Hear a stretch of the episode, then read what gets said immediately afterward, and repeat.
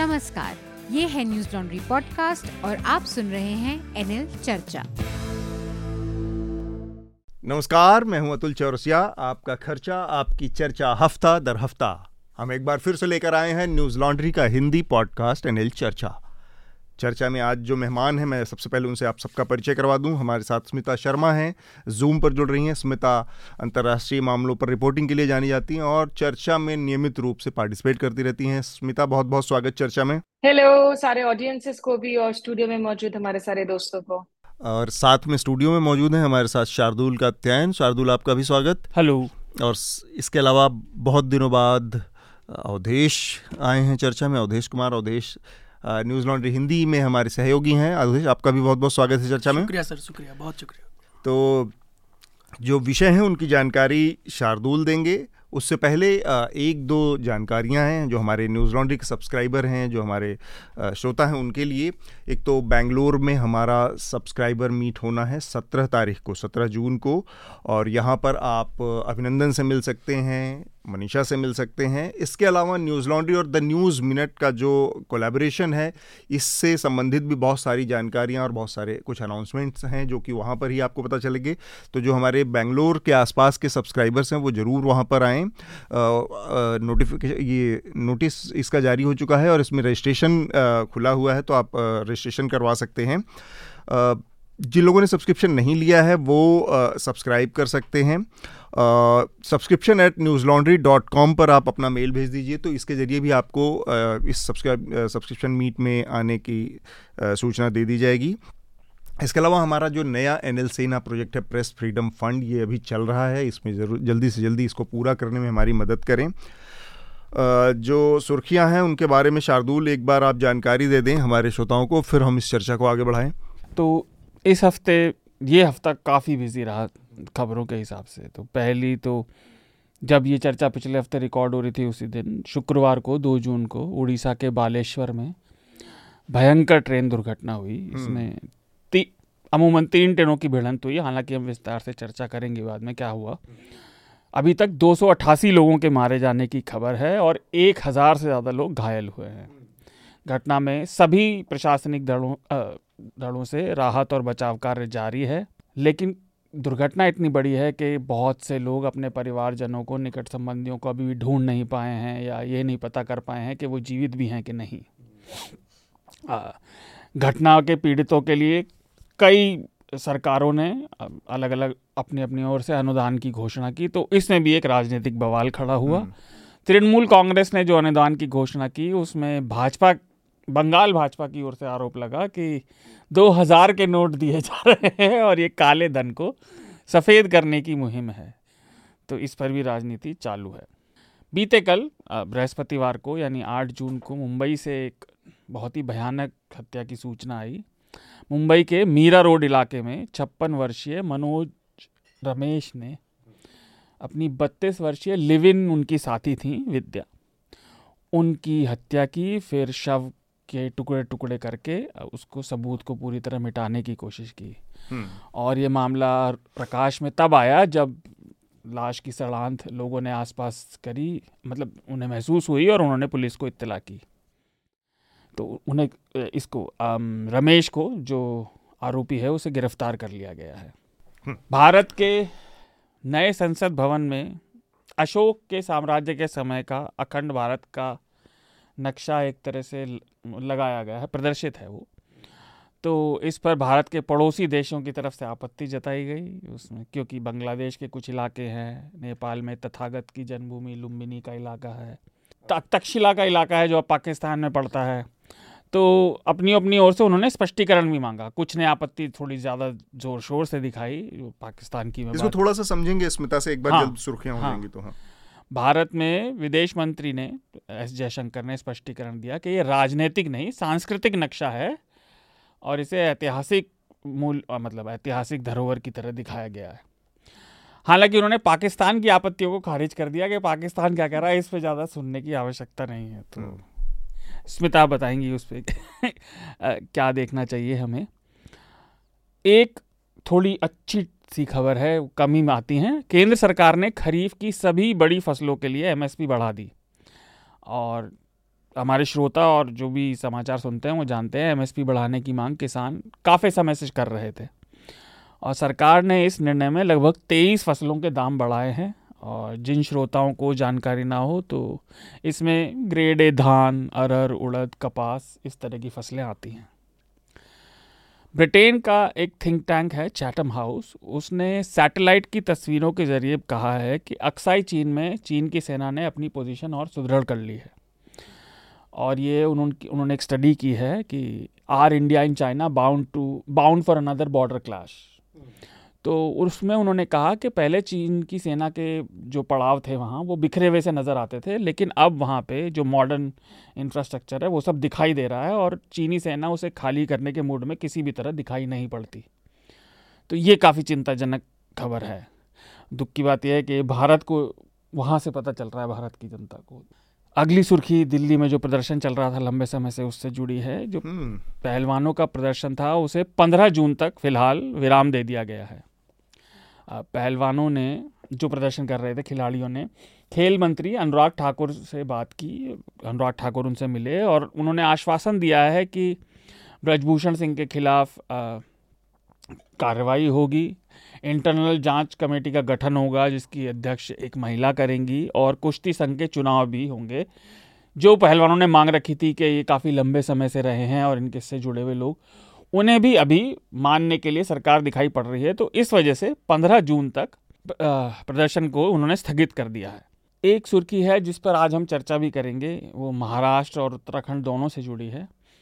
घटनाओं में समानता है इसलिए मैं साथ बता रहा हूँ। एक सेकंड बस शार्दुल, ये इसमें जो आंदोलन है पहलवानों का, इसमें 2-3 चीज़ें हैं जो मैं जल्दी से बता दूं। ये जो समझौता हुआ है 5-6 सूत्री जो समझौता हुआ है पहलवानों और उनके बीच में, उसके बारे में लोगों को जानना ज़रूरी है कि क्या क्या बातें हुई। एक तो 15 जून तक कोई भी प्रोटेस्ट नहीं करेंगे पहलवान अब। दूसरा इस समझौते का बिंदु है कि दिल्ली पुलिस 15 जून के आसपास अपनी चार्जशीट फाइल कर देगी इस मामले में जो जांच कर रही है ब्रजभूषण शरण सिंह के खिलाफ। इसके अलावा जो 28 मई को संसद मार्च निकालते समय एफआईआर दर्ज की गई थी पहलवानों के ऊपर, वो एफआईआर वापस ली जाएंगी। इसका चौथा पॉइंट है जो WFI wrestling federation of India की जो एडहॉक कमेटी बनेगी उसमें 2 कोचेस को शामिल किया जाएगा जो कि पहलवानों की सहमति से नाम तय किए जाएंगे। इसके अलावा रेसलिंग फेडरेशन एक ICC का गठन करेगी जो कि जिसके अध्यक्षता एक महिला करेंगी। और आखिरी इसका पॉइंट है कि जो भी कंप्लेनेंट्स हैं, जो 7 नाम आया था उसमें से एक जो माइनर कंप्लेनेंट थी उसने अपना विड्रॉ कर लिया है, बाकी जो 6 हैं उनको पुलिस प्रोटेक्शन दी जाएगी सरकार की तरफ से। ये 6 महत्वपूर्ण बिंदु हैं। और इसके अलावा एक और बिंदु है जिसका मौखिक तौर पर अनाउंसमेंट किया गया, वो ये है कि 30 जून से पहले रेसलिंग फेडरेशन ऑफ इंडिया के अध्यक्ष का फिर से चुनाव होगा और उसमें जो ब्रजभूषण सिंह और उनके परिवार के किसी भी सदस्य को चुनाव लड़ने की इजाज़त नहीं होगी, बाहर के नए लोगों को मौका दिया जाएगा, ये सरकार का कहना है। उनके एडमिनिस्ट्रेशन के जो भी साथी थे उन्हें भी, परिवार के अलावा ये भी था उसमें, है ना, 30 जून तक। हाँ, 30 जून से पहले करना है। तो अगली सुर्खी महाराष्ट्र और उत्तराखंड से जुड़ी है, विषय में समानता है इसलिए मैं साथ बता रहा हूँ। तो महाराष्ट्र के संगमनेर में सकल हिंदू समाज नाम की एक संस्था ने 6 जून को रैली निकाली जिसके दौरान मुसलमानों के संस्थानों और उन पर व्यक्तिगत तौर पर भी हिंसक हमले हुए, उनके खिलाफ अपमानजनक टिप्पणियां थोक के भाव हुई और घरों पर भी उन पर हमले किए गए। अच्छा, ऐसा ही कुछ उत्तराखंड के उत्तरकाशी में भी हुआ है। वहाँ एक नाबालिग लड़की का, जैसा कि खबर आई, अपहरण करने की कोशिश 2 युवक कर रहे थे, उनमें से एक युवक मुसलमान था। इसके बाद शहर में खुलकर काफ़ी सारी जनता बड़ी संख्या में सड़कों पर उतरे और उन्होंने शहर के सभी मुसलमानों को शहर 15 जून तक छोड़कर जाने के लिए कहा और चेतावनी दी कि वहाँ पे महापंचायत होनी है, उससे पहले चले जाइए आप। इसके बाद उन्होंने, जो मकान मालिक थे, कई मुसलमान क्योंकि किराए पर भी रहते हैं तो उन से ये भी कहा कि अगर आपके किराएदार कुछ करेंगे तो मकान मालिक जिम्मेदारी दें। फिर दुकानों के बाहर पोस्टर भी इसी तरह की चेतावनी देते हुए लगा दिए गए।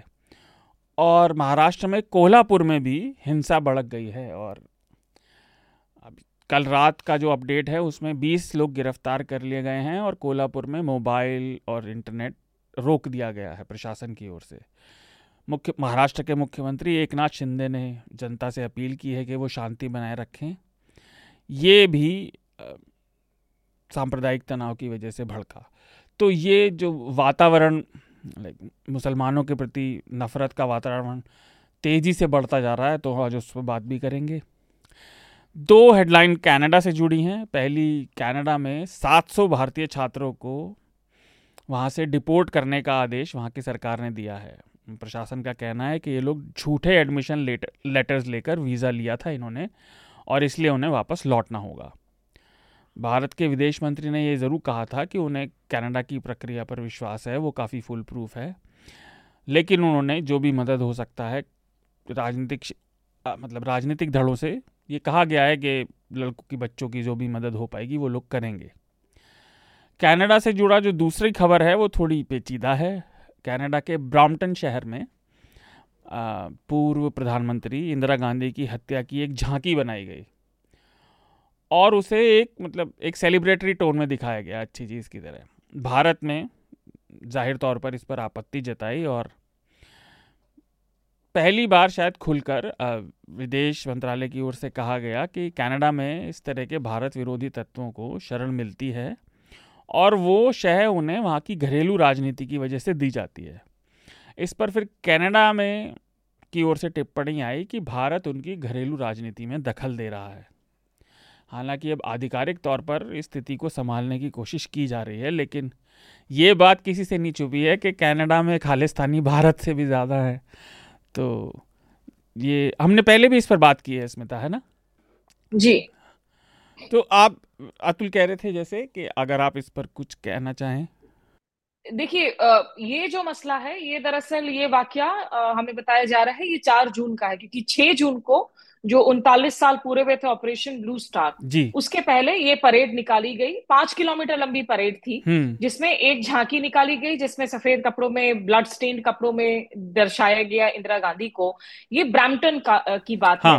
ब्रैम्पटन में आप दरअसल अगर कनाडा के आप पूरे जनसंख्या को देखें तो उसका 2.1% प्रतिशत जो है वो सिखों का है 2021 के सेंसस के मुताबिक।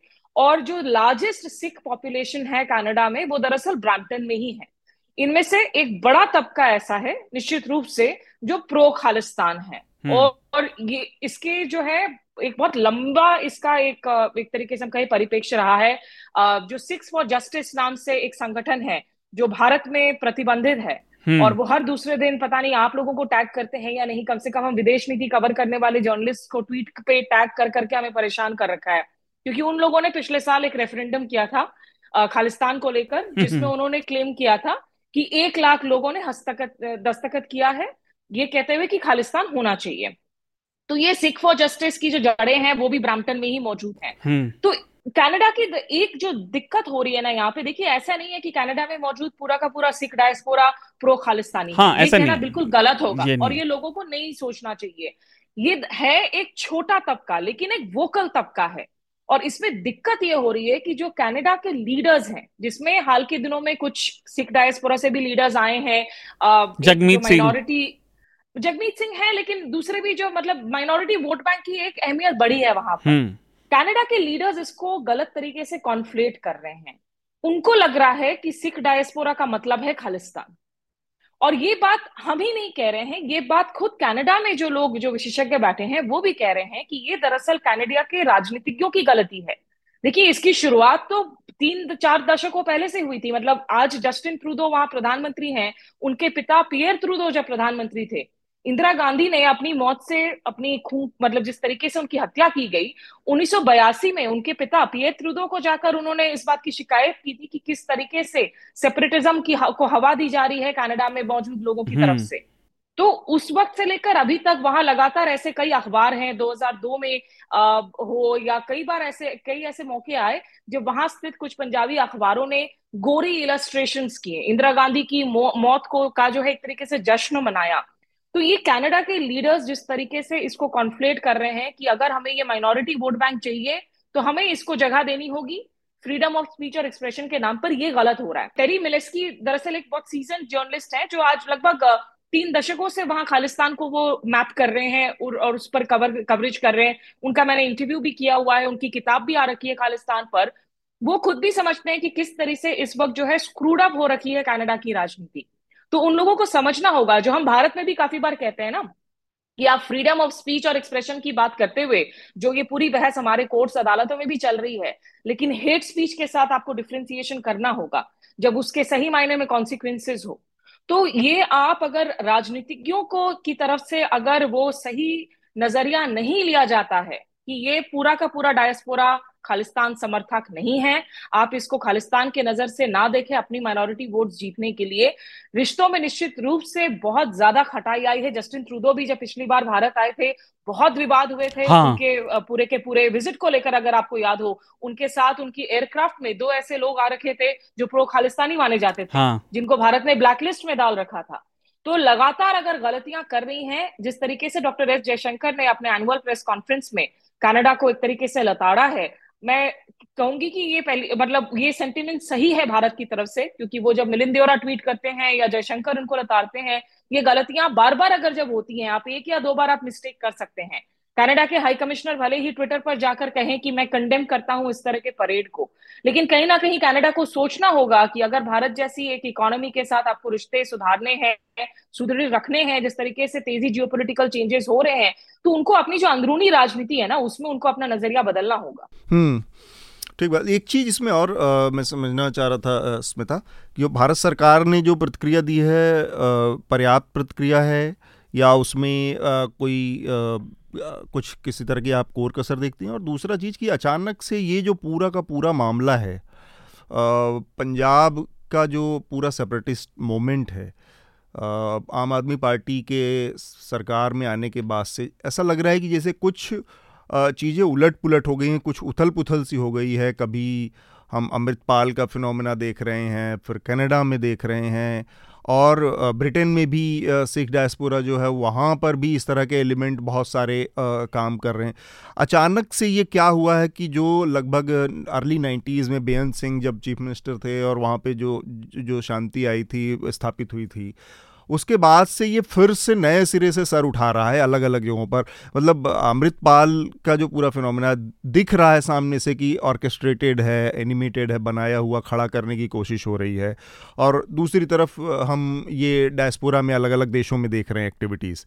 ये क्या आपस में किसी तरह से जुड़ती हैं, और इसमें भारत सरकार की क्या एक बड़ी डिप्लोमेटिक भूमिका बनती है कि एक बहुत कलेक्टिव समग्र तरीके से इसको निपटा जाए, ना कि इसको बिट्स एंड पीसेज में ये आया इसको छू दो, ये आया उस पर बयान दे दो, इसको दबा दो, इसकी बजाय अब एक कलेक्टिव प्रयास की जरूरत है ताकि ये एक बड़ी समस्या फिर से न बन जाए? देखिए, समग्र प्रयास मैं ऐसा तो नहीं कहूंगी कि नहीं है, क्योंकि ये मसला अगर आप देखें लगातार पिछले कुछ महीनों से, और हमने अमृतपाल सिंह के मसले पर बात भी की है न्यूज लॉन्ड्री चर्चा में इसके पहले के एपिसोड्स में, खास करके ब्रिटेन, ऑस्ट्रेलिया और कनाडा, जहां जहां, और अमेरिका में जैसे सैन फ्रांसिस्को वगैरह में जहां जहां सिख डायस्पोरा ज्यादा है, वहां वहां ये सिख फॉर जस्टिस जैसे संगठनों की कोशिशें, उसमें तेजी निश्चित रूप से आई है।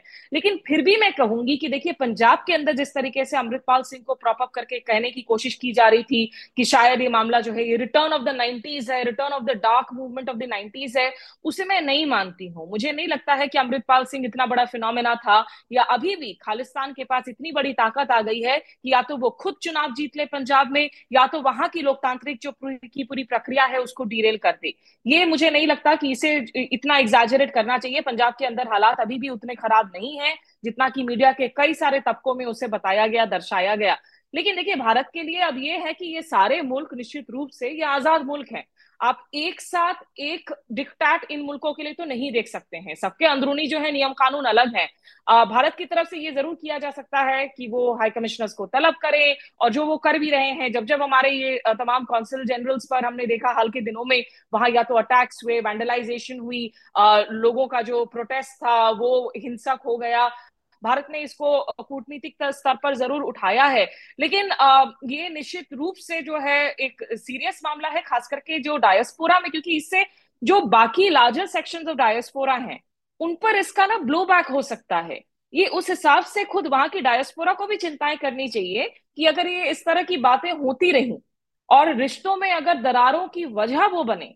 कनाडा के साथ मैं आपको बताऊं कि कनाडा में जब ये जस्टिन ट्रूडो ने एक बयान दिया था किसान आंदोलन पर, भारत सरकार ने, और बहुत मतलब सिंपल सा ट्वीट ही था वो, बहुत ज्यादा स्ट्रॉन्ग स्टेटमेंट नहीं था, भारत सरकार ने 6 महीने तक कनाडा के साथ कोई आधिकारिक मुलाकात करने से इनकार कर दिया था।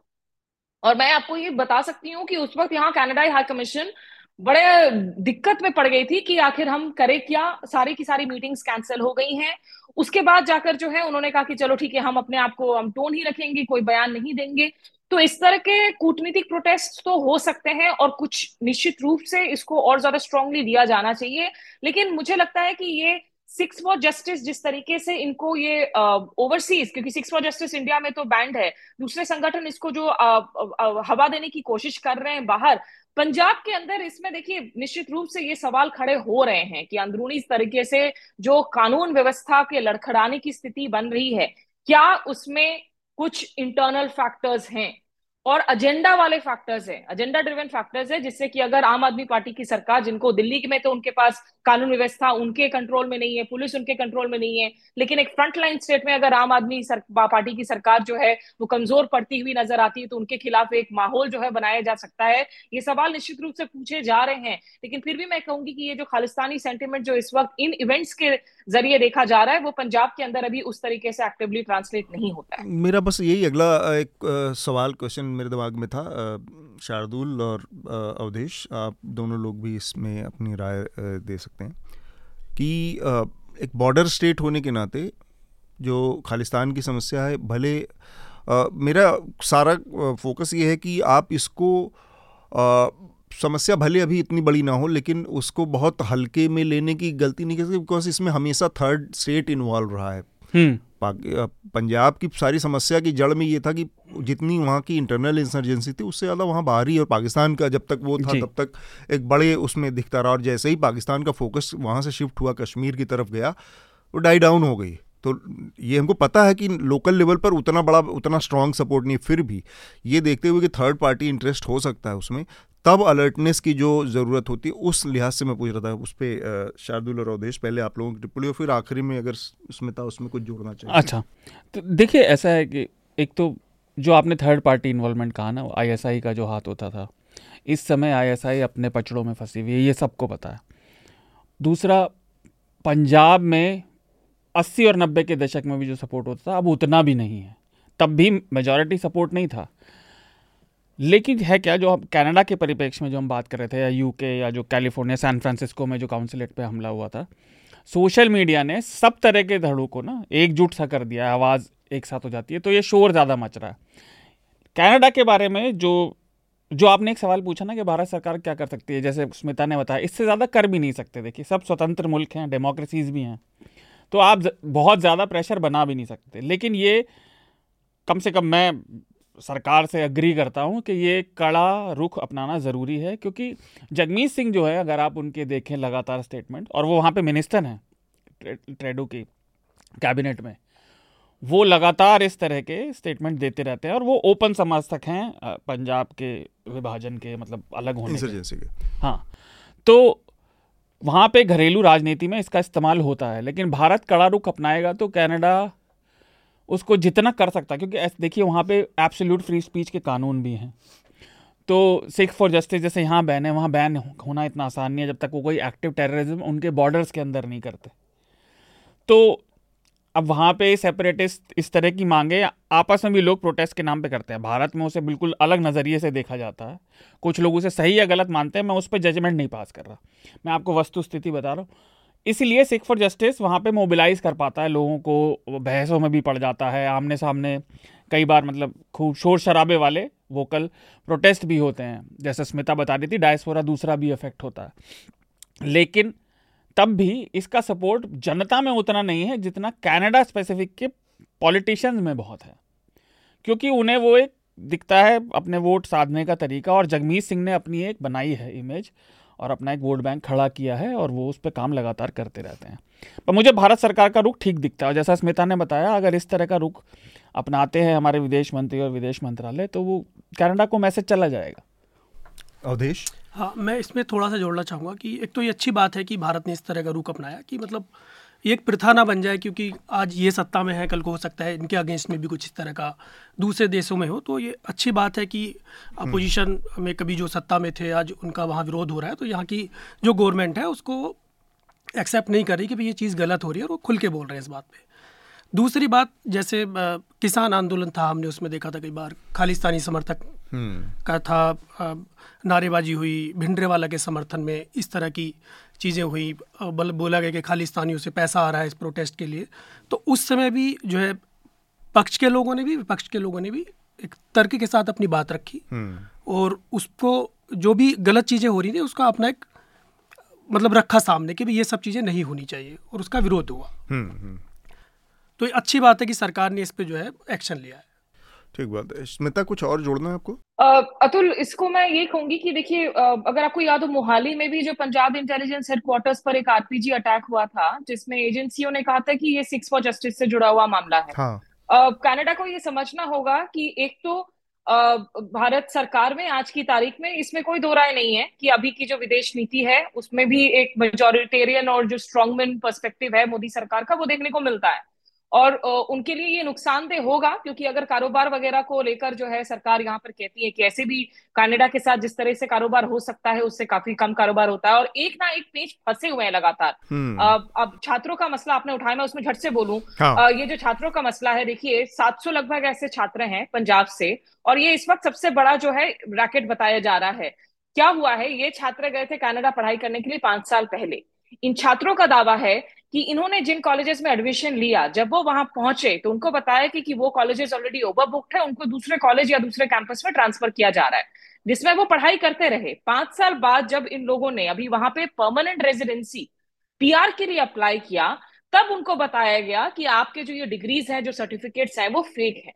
तो उससे भी कई सवाल। देखिए 2009-10 में ऑस्ट्रेलिया में जब भारतीय छात्रों पर हमले होने लगे थे, नस्लीय हमले बताए जा रहे थे, कानून व्यवस्था से जुड़े हुए हमले बताए जा रहे थे, उसके पीछे भी जो वजह थी अगर आप देखें, एक मशरूमिंग फेक एजुकेशन इंडस्ट्री, और वो दोनों तरफ से गलतियां हो रही थी। एक तरफ पंजाब के वो छात्र थे जो अपनी जमीन बेचकर, जो अपने ट्रैक्टर बेचकर ऑस्ट्रेलिया जाना चाह रहे थे, क्योंकि देखिए इन छात्रों को पता है कि इनमें उतनी मेरिट नहीं है कि वो अमेरिकी यूनिवर्सिटीज में जाकर पढ़ाई कर सके, लेकिन इनके डॉलर ड्रीम्स हैं, वो चाहते हैं कि विदेश में जाकर बस जाएं। तो उसके लिए जो आसान मुल्क है उनको लगता है कि कनाडा चले जाएं, ऑस्ट्रेलिया चले जाएं। वहां जाकर किस तरह की मशरूमिंग हो रही थी, इंस्टीट्यूट्स के लोग जा रहे थे वहां फेशियल सीखने के लिए, हेयर कट सीखने के लिए। एक बहुत बड़ा रैकेट सामने आया था, उसको मैंने ऑस्ट्रेलिया जाकर कवर भी किया था। तो इसी तरह का रैकेट अगर कनाडा में भी चल रहा है, आप छात्रों के वीजा की हरासमेंट की हालत देखें, सेमेस्टर्स उनके मिस हो जा रहे हैं, फ्लाइट टिकट्स की हालत देखें, अब 700 छात्रों को आप डिपोर्ट करने की बात कर रहे हैं, और ऊपर से जो है इसमें है एक्सट्रीमिज्म की आग। तो ये सारे अगर आप सिचुएशन को एक साथ ले, मुझे लगता है कि भारत कनाडा के बीच आज के जो रिश्ते हैं, ये दोनों मुल्क, आप भारत जो है G20 की आप प्रेसिडेंसी कर रहे हैं, ट्रूडो साहब आएंगे यहाँ दिल्ली में इस साल, तो ये रिश्तों में कड़वाहट जो है आगे बहुत तेजी से बढ़ सकती है अगर इसके लिए जो है करेक्टिव स्टेप्स तुरंत ना लिए गए, खास करके कनाडा के अंदर, जहां तक वो फेक इंस्टीट्यूट्स पर रोक लगाने की बात हो, या पंजाब के एजुकेशन मिनिस्टर धालीवाल साहब भी कह रहे हैं कि ये बहुत बड़ा एजुकेशन रैकेट चल रहा है। तो इसको आपको छांटना होगा, क्योंकि इसमें छात्र के उनकी जो है फ्यूचर के साथ खिलवाड़ किया जा रहा है, और दूसरा एक बहुत बड़ा शैडो पड़ रहा है भारत कनाडा संबंधों पर।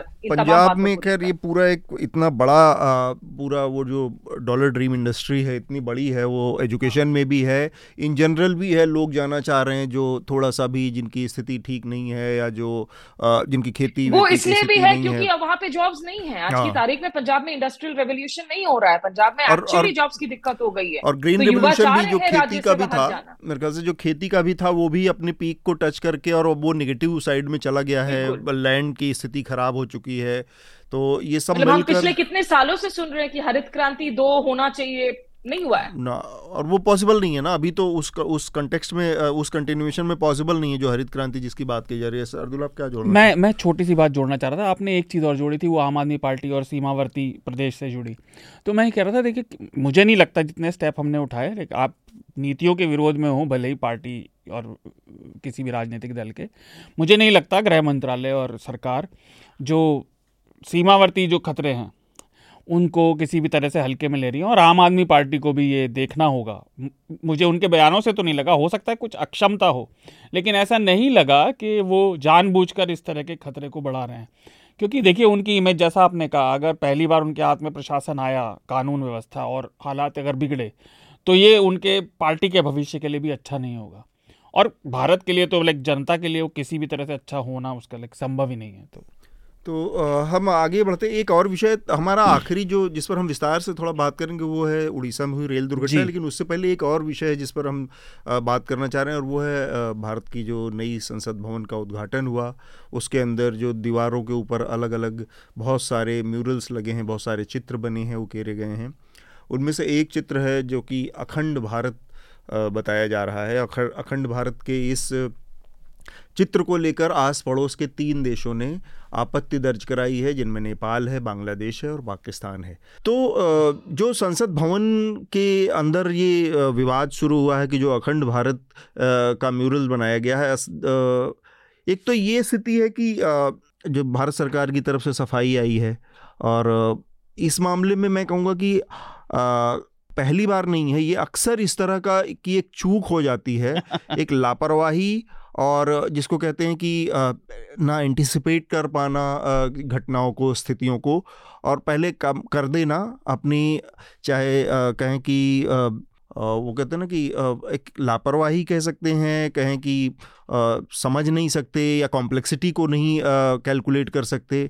जैसे जब 2019 में कश्मीर से 370 ख़त्म किया गया, तो उसके बाद के जो घटनाक्रम है वो बहुत महत्वपूर्ण घटनाक्रम है। जो बातें पार्लियामेंट में अमित शाह ने कहीं बतौर गृह मंत्री, उसके नतीजे किस रूप में सामने आए कि चाइना का जो एग्रेसन दिखा गया, उस कॉन्टेक्स्ट में देखना चाहिए कि जिस तरह से चाइना ने लद्दाख और पैंगोंग से इलाके में घुसपैठ की, और भारत के पेट्रोलिंग वाले इलाकों में आकर अपने तंबू कनात गाड़ दिया, और वो आज तक समस्या चल रही है। अब बिना सोचे समझे इस तरह के बयान, एक तो था कि 370 हटाना जो कि बहुत एक वाजिब कदम हो सकता है कुछ लोगों के लिए, सबके लिए, कि वो भारत और कश्मीर स्टेट के बीच में एक समझौता था जिसको भारत ने किया, लेकिन पार्लियामेंट में जो कही गई बात थी उसमें कि हम अक्साई चीन भी लेंगे, हम चीन के उस पर भी ये वो, उसने पूरे रिश्ते को ख़राब किया। अब नया भारत की संसद भवन बन रही है, उसमें इस तरह से कि एक अखंड भारत का म्यूरल लगा दिया गया, और उसमें ये बात पहले तो ये कही गई कि अखंड भारत कुछ, जब उल्टा पड़ा तो अब विदेश मंत्रालय के जो प्रवक्ता है बेचारे सफाई देते घूम रहे हैं कि नहीं, वो तो अशोका के टाइम का जो अशोकन साम्राज्य था उसका चित्र है। तो अशोकन साम्राज्य में नीचे बहुत सारा हिस्सा साउथ में नहीं भी था, उसको तो नहीं कट किया आपने। तो अशोकन, तो मतलब ये जो हाफ हार्टेड बाद में कुक किया हुआ जो जवाब है वो देता है। ये जो समस्या है स्मिता, ये विदेश नीति के लिए क्या कोई बहुत सकारात्मक, बहुत हेल्दी वो देती है कि विदेश नीति के मामले पर कोई बहुत रोबस्ट एक पॉलिसी और थॉट प्रोसेस अप्लाई होता है कि बस कूद पड़ो, परसेप्शन के लिए बहुत मज़ेदार लगता है कि अखंड भारत हम करते रहें, और जब उल्टा पड़ जाता है आस पड़ोस विदेशों में तब जाकर हमको याद आती है कि नहीं अब चलो लीपापोती करो। अतुल, आपने कहा कि ये लापरवाही बार बार होती है, चूक बार बार होती है, मैं तो इसे लापरवाही नहीं कहूँगी, क्योंकि लापरवाही तो वो है जो अनइंटेंशनल है, जो गलती से हो जाए। ये तो एक कंसिस्टेंट पैटर्न है, ये तो सोची समझे हुए कदम है, और ये निश्चित रूप से विदेश नीति के लिए सकारात्मक नहीं है। क्योंकि इसमें देखिए 2-3 चीजें हैं। एक तो जब आप अखंड भारत की बात करते हैं, इसमें किसी को शक नहीं होना चाहिए कि ये राष्ट्रीय स्वयंसेवक संघ का सबसे बड़ा कल्चरल कॉन्सेप्ट है। उनका एक बहुत बड़ा प्रेमिस है और एक सपना है। मुझे याद है जब मैंने जर्नलिज्म की शुरुआत की थी, और उन दिनों में जो है, आज से 19-20 साल पहले की बात कर रही हूँ, तब राम माधव आरएसएस के इकलौते ऐसे नेता थे जो जाने जाते थे मीडिया में प्रवक्ता के तौर पर, उनसे जाकर मुलाकात करते थे हम। पिछले कई सालों से मैं आरएसएस के मुख्यालय में तो गई नहीं हूँ, लेकिन तब भी जब जाते थे तो वो हमेशा जब बात करते थे उनके पीछे अखंड भारत का मैप होता था मुख्यालय में। तो एक तो ये आरएसएस का जो कल्चरल कॉन्सेप्ट का एक विजन है, जो ड्रीम है, ये सरकार में निश्चित रूप से ये उसकी रिफ्लेक्शन है, उसका रेजोनेंस है। दूसरी बात है, देखिए अखंड भारत क्या कहते हैं। अखंड भारत, अभी आप कहें कि अशोका साम्राज्य है, अखंड भारत में आप किन मुल्कों को आप शामिल करते हैं? आप अफगानिस्तान, पाकिस्तान, मालदीव, श्रीलंका, बांग्लादेश, म्यांमार, मतलब लगभग जो है, और मतलब पूरी दक्षिण एशिया को ही आप शामिल कर रहे हैं। उसमें जैसे संजय कपूर एक सीनियर जर्नलिस्ट, उन्होंने कल बड़ा मजेदार ट्वीट किया, उन्होंने कहा कि अगर आप इस म्यूरल में दक्षिण अफगानिस्तान को भी दिखा रहे हैं तो क्या आप कहना चाह रहे हैं कि महमूद गजनी जो है फिर वो विदेशी इन्वेडर तो नहीं थे, फिर वो अपने ही मुल्क के जो है वो इन्वेडर बने, उन्होंने मुल्क पर जो है हमला किया। तो इससे देखिए ये ना बहुत जो सिग्नलिंग है इसकी, ये सिर्फ और सिर्फ एक इस म्यूरल की नहीं है, और ऐसा तो नहीं है कि ये एक दिन में बनकर तैयार हो गया। जब से संसद की कार्रवाई मतलब नींव रखी गई है, संसद का निर्माण हो रहा है, तब से इसे बनाया जा रहा है इस चित्र को, और इस चित्र को आपके तमाम नेता, वो कर्नाटक बीजेपी के हों या नॉर्थ ईस्ट से हों, वो ट्वीट भी कर रहे हैं ये कहते हुए कि ये एक भारत के रेजिलियंस की तस्वीर है। तो यानी कि ये एक वेल थॉट आउट प्रोसेस है, लेकिन इस प्रोसेस का निश्चित रूप से एक बहुत बड़ा ब्लो बैक है, क्योंकि आप तमाम ऐसे पड़ोसी मुल्कों को बार बार आप उनको उकसा रहे हैं जिनके साथ पिछले कुछ सालों से आपने रिश्ते अपने सुधारे हैं। खास करके बांग्लादेश की अगर आप बात कर लें, वहां एक शेख हसीना की सरकार है और पिछले कुछ दिनों में वहां एंटी इंडिया सेंटीमेंट बहुत स्ट्रांग हो रहा है। बांग्लादेश में आने वाले दिनों में चुनाव होने वाले हैं, ये एंटी इंडिया सेंटीमेंट को और हवा देगी, जो शेख हसीना के लिए जो है मुश्किल सा पैदा करेगी। नेपाल में कल जो आपके काठमांडू के मेयर हैं, उन्होंने वो हालांकि अभी शायद भारत नहीं है अपनी पत्नी की इलाज के लिए, उन्होंने बाकायदा जो है एक ग्रेटर नेपाल का मैप लगा दिया है इन प्रोटेस्ट, और ग्रेटर नेपाल के मैप में उन्होंने तमाम उन हिस्सों को जो है शामिल किया है। बेसिकली आपके पूर्वी तीस्ता से लेकर आप देखें अगर कांगड़ा तक, पश्चिम कांगड़ा तक, जो भारत के हिस्से हैं, लेकिन जो नेपाल मानता है कि ब्रिटेन के साथ युद्ध के दौरान जो है कॉलोनियल ईरा में उन्होंने खो दिया था, नेपाल की जमीन खो गई थी। तो गोरखपुर है कि नहीं, गोरखपुर है कि नहीं उसमें? गोरखपुर तो ऑनररी है ऐसे भी। जो जिस तरह के आपके रोटी बेटी के संबंधों की बात करते हैं तो ये देखिए प्रचंड को आप, प्रचंड प्रधानमंत्री बनने के बाद ऐसे ही उनकी स्थिति कमजोर है। वहां हर कुछ महीनों में जो है प्रधानमंत्री बदल जाते हैं, सरकार की उथल पुथल होती रहती है। वहां भारत कुछ करे तो दिक्कतें हैं, ना करे तो दिक्कत है। भारत पर बार बार आरोप लगाया जाता है कि आप अपनी एजेंसी खास करके रॉ के जरिए वहां की सरकारें आप पलटते रहते हैं। वहां नेपाल में जो इकोनॉमिक ब्लॉकेड किया था भारत सरकार ने, उसकी आज भी जो है मेमोरीज ताजा है, और वो बहुत बड़ी गलती थी। उस वक्त इनफैक्ट इंपॉर्टेंट रोल में थे खुद जयशंकर बतौर विदेश सचिव के तौर पर। तो उन सब के संदर्भ में जब आप इस तरह को, और प्रचंड प्रधानमंत्री पिछले साल बनने के बाद एक बार फिर से वो भारत आए अभी पर प्रधानमंत्री बनकर अपने पहले आधिकारिक दौरे में, आपने पिछले कुछ सालों से ये भी आपने एक तरीके से ये ट्रेडिशन बन गया है कि नेपाल का कोई भी प्रधानमंत्री वो और किसी देश गलती से भी नहीं जा सकता पहले आधिकारिक दौरे में। चीन तो जा ही नहीं सकता, पहले आकर आपको भारत के दरबार में ही मत्था टेकना है। और उसके बाद उसी वक्त जो है खबरें आती है, प्रचंड को वापस जाकर जो है नेपाल में सफाई देनी पड़ी है। यहाँ बांग्लादेश की तरफ से जो है आपत्तियां, और आप इसमें आप रीजनिंग क्या दे रहे हैं? जो डॉक्टर जयशंकर को ये सवाल पूछा गया, और साफ सफाई से सवाल पूछा गया। एक्चुअली मैं कहना चाहूंगी कि ये बहुत दिनों बाद देखने को मिला मुझे कि एक विदेश मंत्रालय की प्रेस कॉन्फ्रेंस में सिर्फ और सिर्फ पाकिस्तान से जुड़े सवाल नहीं पूछे गए और सॉफ्ट सवाल नहीं पूछे गए, बल्कि एक्चुअली बहुत हार्ड हिटिंग सवाल पूछे गए, और जिसमें राहुल गांधी का दबदबा बना रहा कि राहुल गांधी बाहर क्या बोल रहे हैं। तो एक इंटरेस्टिंग चेंज था विदेश मंत्रालय के प्रेस कॉन्फ्रेंस में, बहुत लंबे वक्त बाद ऐसा देखने को मिला। और उसमें डॉक्टर जयशंकर कहते हैं कि नहीं, जो साउथ एशिया के बाकी देश हैं उनको इस मुराल को जो है मैप को सांस्कृतिक नजरिए से देखना चाहिए, पाकिस्तान जो है इसको अपनी वो समझ नहीं पाएगा, बेसिकली वो उसको राजनीतिक तौर पर देखें। देखिए this doesn't sell, it's not going to go down well. ये जवाब ही कन्विंसिंग नहीं है, ये जवाब ही कन्विंसिंग नहीं है ना। आप सुविधाजनक सुविधा का जवाब दे रहे हैं ना कि अगर पाकिस्तान नहीं पॉलिटिकल तरीके से देखेगा तो बांग्लादेश कैसे देखेगा। डॉक्टर जयशंकर बड़े मुखर खिलाड़ी हैं, राजनीतिक के तौर पर भी अभी बहुत मुखर हो गए हैं, तो वो खुद ही कन्विंसिंग साउंड नहीं हो कर रहे थे इस जवाब को देते हुए। और आपने अमित शाह के बयान का जिक्र किया जिसमें उन्होंने कहा था कि हम अक्सई चिन वगैरह भी लेकर चले आएंगे। ये जो 56 इंचेस जो चेस्ट थंपिंग वाली पॉलिसी है ना, ये आप घरेलू मंच पर करें वोटों के लिए, आप विदेश नीति को इससे आप कॉम्प्लिकेट ना कीजिए, क्योंकि ये बयान अमित शाह हो, हिमंत बिस्वा शर्मा हो, असम के आप परिपेक्ष में देख लें, रह रहकर बांग्लादेश को लेकर जो बयान देते रहते हैं। कभी बांग्लादेश के लोगों को, वहां से आ रहे माइग्रेंट्स को आप टर्माइट्स बोल देते हैं, कभी आप कह रहे हैं कि वहां से आकर लोग जो है आपकी नौकरियां ले ले रहे हैं, जबकि वहां से माइग्रेशन पिछले कई दशकों से भारत की ओर बंद हो गया है। अब वो मिडिल ईस्ट जाते हैं, वो वेस्ट एशिया जाते हैं, वो ओमान बहरीन जैसे देशों को जो है वो बनाते हैं। तो इन मुल्कों के बीच में अगर आप इस तरह से आगे बढ़ेंगे तो ये बेसिकली यही मैसेज देगा कि आप ब्रेजन हो गए हैं, ये एक बिग ब्रदर वाली बुली एटीट्यूड है और आप दूसरों के सेंटिमेंट्स को जो है आप रिस्पेक्ट नहीं करना चाहते, तो ये बहुत ही अननेसेसरी एक ये इन्होंने एक कंट्रोवर्सी को जन्म दिया। उसकी भी एक लिमिट है, उसकी भी कलई खुल चुकी है जो ये बिग ब्रदरहुड है या चेस्ट थम्पिंग वाली पॉलिटिक्स है, उसको भी बहुत सारे तथ्यों के कसौटी पर जब कसा जाता है तो दिखता है ना कि मणिपुर जैसा इंटरनल मामला आप हैंडल नहीं कर पा रहे हैं, वहाँ पर आप पूरी तरह से अनुपस्थित हैं। एक महीने के बाद BSF का जवान परसों मारा गया है, वायलेंस लगातार जारी है और आप अननेसेसरी एक फ्रंट खोल रहे हैं विदेश नीति के मामले पर। शार्दुल, इस पूरे मसले पर आपकी क्या टिप्पणी है? देखिए, मैं अधिकतर बात तो स्मिता ने कह दी है, बट कोई आप पर सवाल उठाए उससे पहले मैं कहता हूँ, जो उन्होंने म्यूरल बनाया ना, तो उन्होंने दक्षिण भारत का जो रीजन है उसे थोड़ा हल्के कलर में दिखाया। शायद वो उसे कहे कि नहीं नहीं हमने सही मैप दिखाया अशोक के समय का, पर जैसा आपने अक्साई चीन का एग्जांपल दिया और पीओके का, अक्साई चीन का, स्मिता ने तो जो रियलिटी है विदेश नीति में एक कंसिस्टेंसी रही है 70 सालों में कि कम से कम वो बहुत फ्लक्चुएट नहीं करती। ये जो रियलिटी, अगर उसमें रियलिटी को आप दरकिनार करेंगे इस तरह से कि आज की तारीख में क्या ये संभव है अखंड भारत जैसी किसी कल्पना के, वो आरएसएस के मंचों तक समझ में आता है।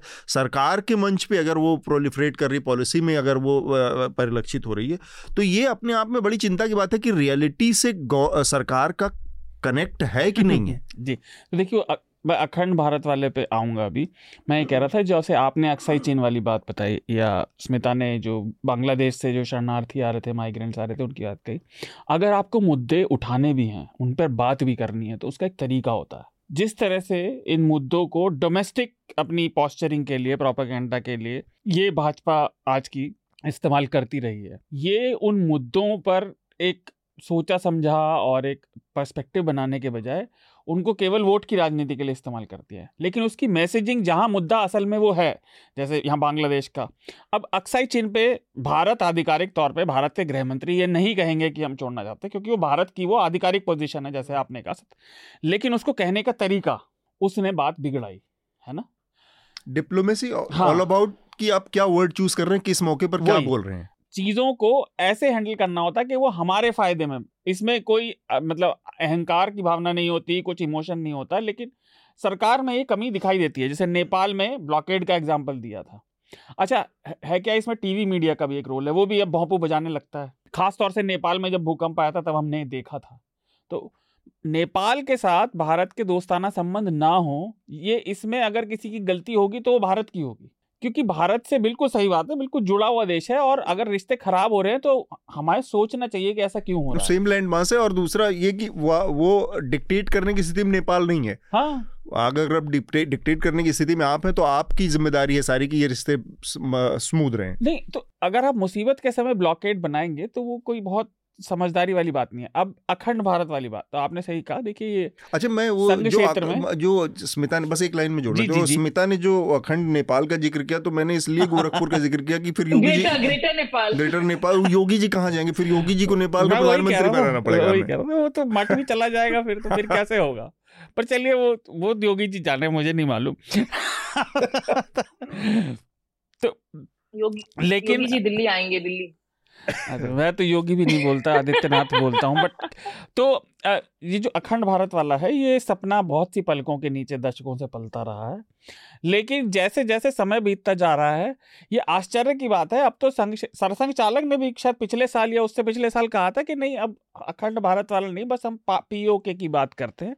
उन्हें भी पता है ये होना नहीं है। समय के साथ चीज़ें बदलती हैं।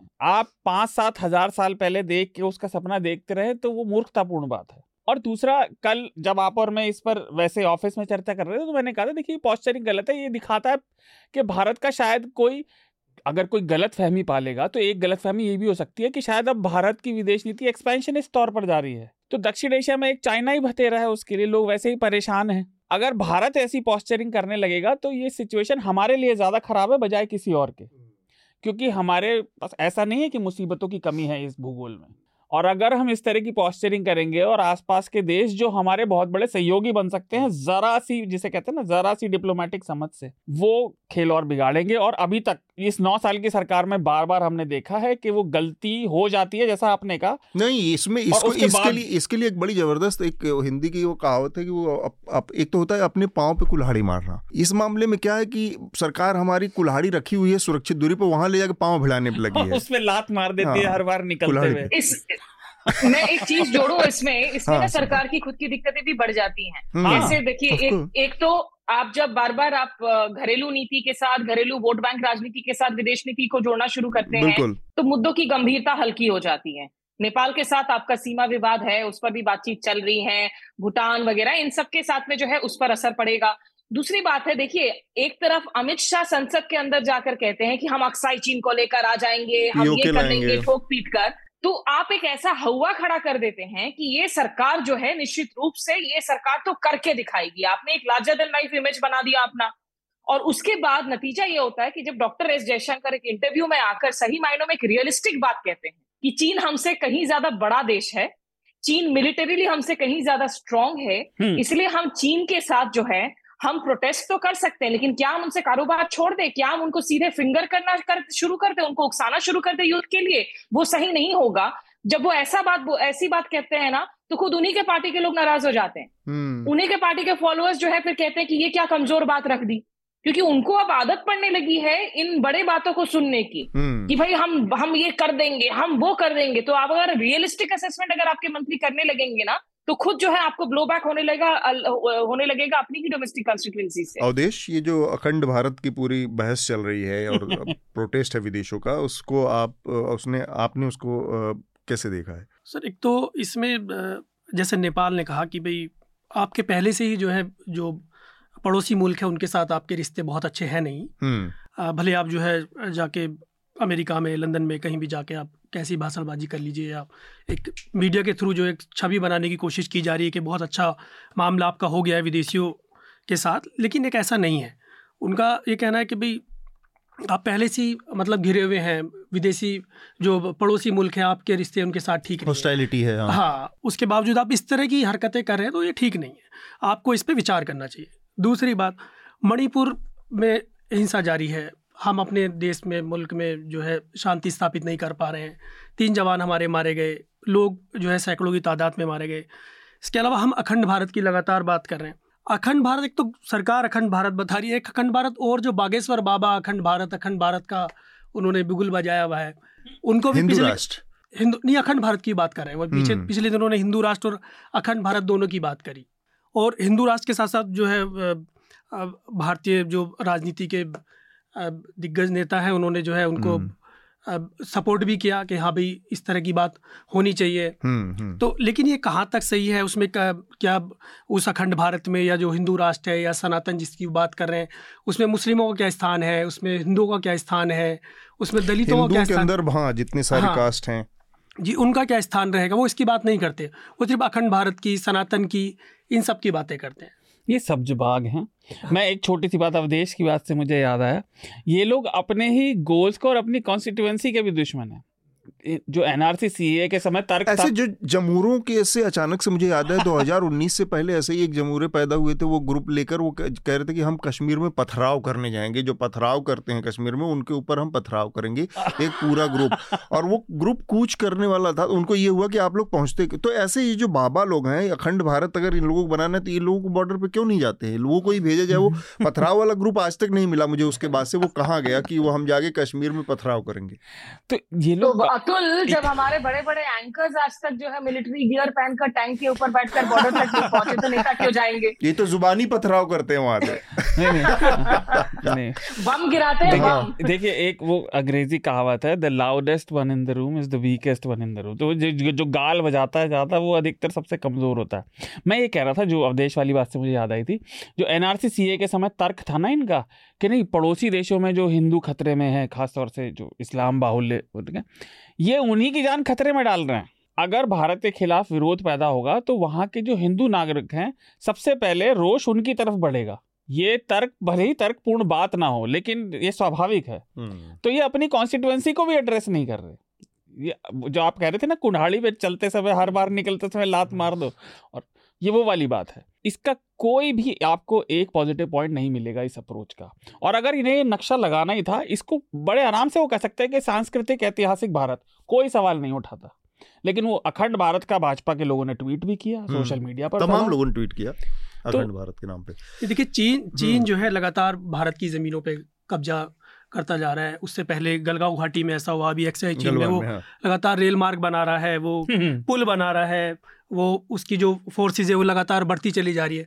उस पर जवाब आप नहीं दे रहे हैं। लेकिन इस तरह का जो नया विवाद है, हम अखंड भारत की लगातार बात कर रहे हैं, ठीक बात, जो हमारी खुद की ज़मीन हम उस पर अब एक्शन नहीं ले रहे हैं, उनको जवाब नहीं दे रहे हैं उस तरीके से। तो ये अंत में वही एक बात करके मैं इस बात को, इस विषय को हम बंद करेंगे कि एक तो विदेश नीति को अननेसेसरली डोमेस्टिक पॉलिटिक्स में घसीटना, उससे ब्राउनी पॉइंट बनाने की कोशिश करना, और दूसरा मुझे जो कि स्मिता ने मुझे करेक्ट कराया, मुझे लगता था कि ये लापरवाही नहीं पर वो डेलिबरेट अटेम्प्ट भी है कि इस तरह के चीज़ें आप कह जाते हैं और उसके बाद फिर सफाई देते फिरते हैं। ये सब मिलके समस्या ये है कि जनता को आप रियलिटी से कट करके किसी एक पैरेलल यूनिवर्स में रखने की कोशिश करते हैं जहाँ सब कुछ बहुत सब्जबाग जैसा है कि बड़ा अच्छा है, बहुत ताकतवर है, विश्वगुरु भी है और ये सब है। उस रियलिटी में जनता को भले एक बार आप कट करके रखें, लेकिन खुद अपने दिमाग में कम से कम रियलिटी होनी चाहिए, खुद को उस रियलिटी का एहसास होना चाहिए। कई बार मुझे लगता है कि सरकार को खुद भी रियलिटी का एहसास नहीं होता कि वो एक्चुअली में कहाँ खड़ी है, क्या उसकी स्थिति है, क्या और देश की, और कहाँ पे वो ले जाने का, किस ओर ले जाने का के दावे कर रही है। हम अपने अगले विषय पर बढ़ें जो कि उड़ीसा में हुई ट्रेन दुर्घटना की भयावह त्रासदी है, उससे उस पर बातचीत करें। उससे पहले हमारे एक सब्सक्राइबर हैं उनका लेटर है, उसको पढ़ना चाह रहे हैं। जीतेंद्र हैं, जीतेंद्र अपने नाम को अमूमन जीत के नाम से ही लोग उनको बुलाते हैं और ये जीत बुलाने के पीछे उन्होंने बहुत अच्छी सी एक कहानी लिखी है, इसमें कारण भी बताया। हाँ, कारण बताया। My name is Jitendra, I really love the Charcha podcast, the discussion around language and pronunciation was one that I often come across, specially if one lives outside India, in waste Europe side में या US में। It's very common that you are in company of multilingual people, ठीक बात है। I really get amuse when people get so animated about proper nouns. I cannot explain how my name is almost never even said fully properly by any non-Indian people. बिल्कुल जितेंद्र कहने से पहले लोग जीतू कुछ ऐसा। तो this made me shorten my name so that people can at least call me right. On the subject, honestly, language really gets people together, but if you cannot speak the same language, there is always that gap of how you can relate to someone's emotion. Going back to me being an NRI, I can easily see it how Indians are easily separated just on the base of language in spite of coming from the same country. This just makes me think that it almost become a problem of how diverse India is. Like to know your thoughts of what can be a good way forward. तो ये बड़ी interesting चीज़ है। हम बार बार कर्नाटका को लेकर एक लंबी बहस चल चुकी है कि कर्नाटका को क्या कहना चाहिए, कर्नाटक कहना चाहिए कि नहीं। मैंने बताया उसमें स्टाइल सीट का क्या मसला होता है और क्या फॉलो करते हैं एज अ स्टैंडर्ड, और मीडिया के का उसमें ट्रेडिशन क्या रहा है फॉलो करने का, ये सारी चीज़ें हैं। लेकिन ये जो आपने कॉन्फ्लिक्ट की बात कही कि इंडिया में बहुत सारी लैंग्वेजेस हैं, बहुत सारी भाषा बोली जाती है और लिपियां हैं सबकी, मतलब उड़िया की अलग है, तमिल की अलग है, मलयालम की अलग है, ऐसी तमाम वो हैं।